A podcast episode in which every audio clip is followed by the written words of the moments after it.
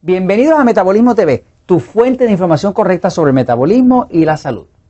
Aceite de coco y diabetes. Yo soy Frank Suárez, especialista en obesidad y metabolismo. Bueno, quiero hablarles de los resultados espectaculares que están teniendo los diabéticos cuando utilizan el aceite de coco.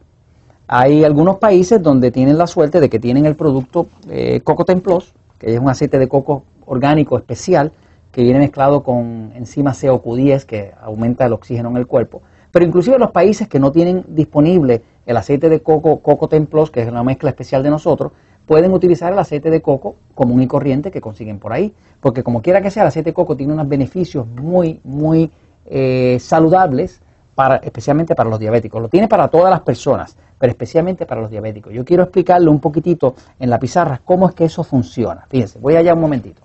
Fíjense.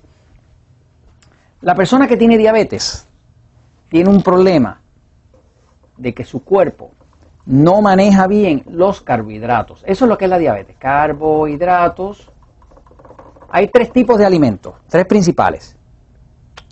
Proteínas, carne, queso, huevo. Carbohidratos, pan, harina, arroz, papa, dulce, vegetales y demás. Grasas. Esos son los tres tipos de alimentos principales, ¿no? Eh, un cuerpo que está saludable puede manejar los tres tipos.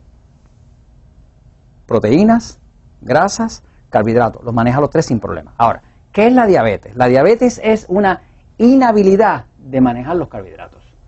Usted podría fácilmente definir la diabetes de esa forma. La diabetes es un problema del cuerpo que no puede manejar bien los carbohidratos. Eh, un diabético, lo único que tiene que hacer para controlar la diabetes, y es lo que se explica en el libro El Poder del Metabolismo, es hacer una dieta como la dieta 3x1 en la dieta 3x1, ¿verdad? Pues nosotros lo que hacemos es que tenemos catalogados los alimentos como tipo A, que son alimentos que adelgazan, alimentos tipo E, que son alimentos que engordan, y engordan porque producen exceso de insulina, y eso hace que aumente la grasa y también descontrola la, diabetes. Y, tomamos que los alimentos tipo E, que son los que engordan, sean no más de una cuarta parte, y las otras tres partes sean de los alimentos tipo A, que son los que adelgazan y producen poca insulina, ¿no? Así que la dieta 3x1, la dieta 3x1, que es la que se explica en el libro para los diabéticos, es una dieta base de reducir a no más de una cuarta parte los alimentos tipo E. ¿Qué pasa? El efecto en un diabético del exceso de carbohidratos es que sube demasiado la glucosa. La glucosa es el azúcar de la sangre. Cuando un diabético tiene exceso de azúcar, ese azúcar, las células que están en el cuerpo, son trillones de ellas, cuando se les pega demasiada azúcar encima, las mata. Se llama glicación. El proceso de glicación es un proceso donde el azúcar, que es pegajosa, si usted mira el azúcar cuando está hirviendo o cuando está derritiendo azúcar, es bien pegajosa. Usted mete el dedo y después da trabajo quitarse ese azúcar de encima. Pues lo mismo pasa dentro del cuerpo. Cuando hay mucha glucosa, como el azúcar es pegajosa, se le pega a las células y las ahoga. Cuando las ahoga, las quita el oxígeno las mata. Eso se llama glicación. Y la razón por la cual los diabéticos tienen neuropatía diabética, o sea, que pierden los nervios, que a veces hay que amputarlos, que pierden la vista, que se le dañan los riñones, es por la glicación, principalmente por la glicación, porque el exceso de glucosa mata las células. Y al matarla, pues usted se va muriendo como en pedacitos, ¿no? Ahora, eh, el efecto que tiene el aceite de coco es distinto. El aceite de coco tiene la ventaja de que es una grasa pero no es una grasa cualquiera el aceite de coco, aceite de coco. Se llaman triglicéridos de cadena media. Lo que quiere decir es eso. El aceite de coco es una grasa que es una grasa saturada, pero que no es igual que la grasa saturada de cerdo. Por ejemplo, la grasa saturada de cerdo tiene muchas, muchos átomos saturados y es bien grande, bien larga, bien larga. Sin embargo, el aceite de coco tiene triglicéridos de cadena media, que es una grasa saturada que es bien corta, es así. O sea que el aceite de coco sería una grasa bien cortita, fácil para digerir del cuerpo, y la grasa saturada de cerdo es bien larga, es difícil para digerir.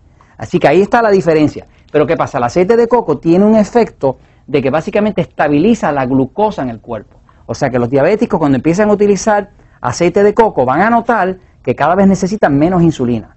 Van a notar que su cuerpo siente energía, porque el aceite de coco es tan y tan fácil de digerir que inclusive las personas que le han cortado un pedazo del intestino le dan suplementos de aceite de coco, se lo dan en forma de triglicéridos de cadena media, le llaman de otra forma, pero es aceite de coco de todas formas, y esa persona puede digerirlo sin tener el intestino funcionando. O sea, que el aceite de coco no necesita del intestino para la digestión. Llega directamente a la célula porque el tamaño de la, de la, molécula de aceite de coco es tan pequeña que entra directamente a la célula. No necesita, con, que solo esté funcionando el hígado, el aceite de coco se puede, se puede digerir. Entonces, cualquier diabético que quiera controlar su diabetes, pruebe con empezar con media cucharada, media cucharada, no mucho, de aceite de coco. Tiene que empezar con poquito, media cucharada. Y esa media cucharada usted la va subiendo una vez por semana. Acá en el libro Poder de Metabolismo, si va a probar el aceite de coco, empiece siempre con media, no empiece con más. Porque muchos de los diabéticos están llenos de hongo, están llenos de parásitos, y si mete mucho aceite de coco va a haber una reacción muy desagradable. Así que usted empieza con media cucharada todos los días por una semana, a la semana sube eso a una cucharada y observa. Y usted va a ver que automáticamente los niveles de glucosa empiezan a bajar y las necesidades de insulina, si se está inyectando, también empiezan a bajar. Y también va a empezar a adelgazar y se va a sentir con más energía. Ahora, vigílelo y llévelo poco a poco porque produce una reacción cuando está matando hongos dentro del cuerpo. Esto todo se lo compartimos porque la verdad siempre triunfa.